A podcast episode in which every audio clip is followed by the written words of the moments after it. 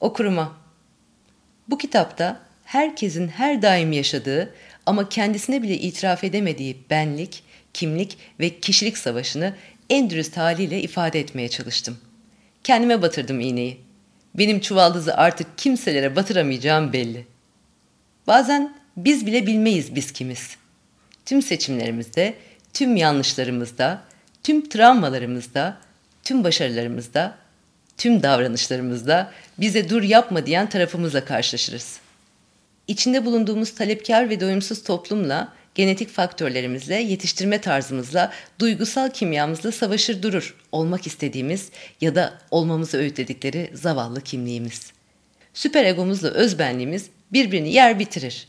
İyi miyiz, kötü müyüz, melek miyiz, şeytan mıyız, akıllı mıyız, aptal mıyız, him miyiz, saf mıyız bir türlü karar veremeyiz.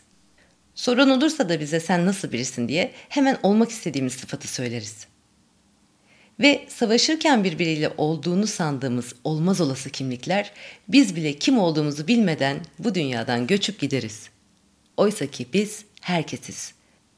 Birkaç sıfatla kendimizi sınırlandırırsak bir ömre, bir ruha, bir yaratılışa, bir insana yazık ederiz. İşte bu kitapta benim kendimle yaptığım dürüst ve yalın sohbetimi bulacaksınız. Ve sanırım her daim aynı konuşmaları kendinizle yaptığınızın farkına varacaksınız. Delirmekten korktuğunuz anları bu kitabı okurken zevkle kucaklayacaksınız. Çünkü yalnız olmadığınızı anlayacaksınız. Kimlik için verilen savaş, savaşların en kutsalıdır bu evrende. Kendisiyle konuşabilen kişi en sonunda barışır kendisiyle.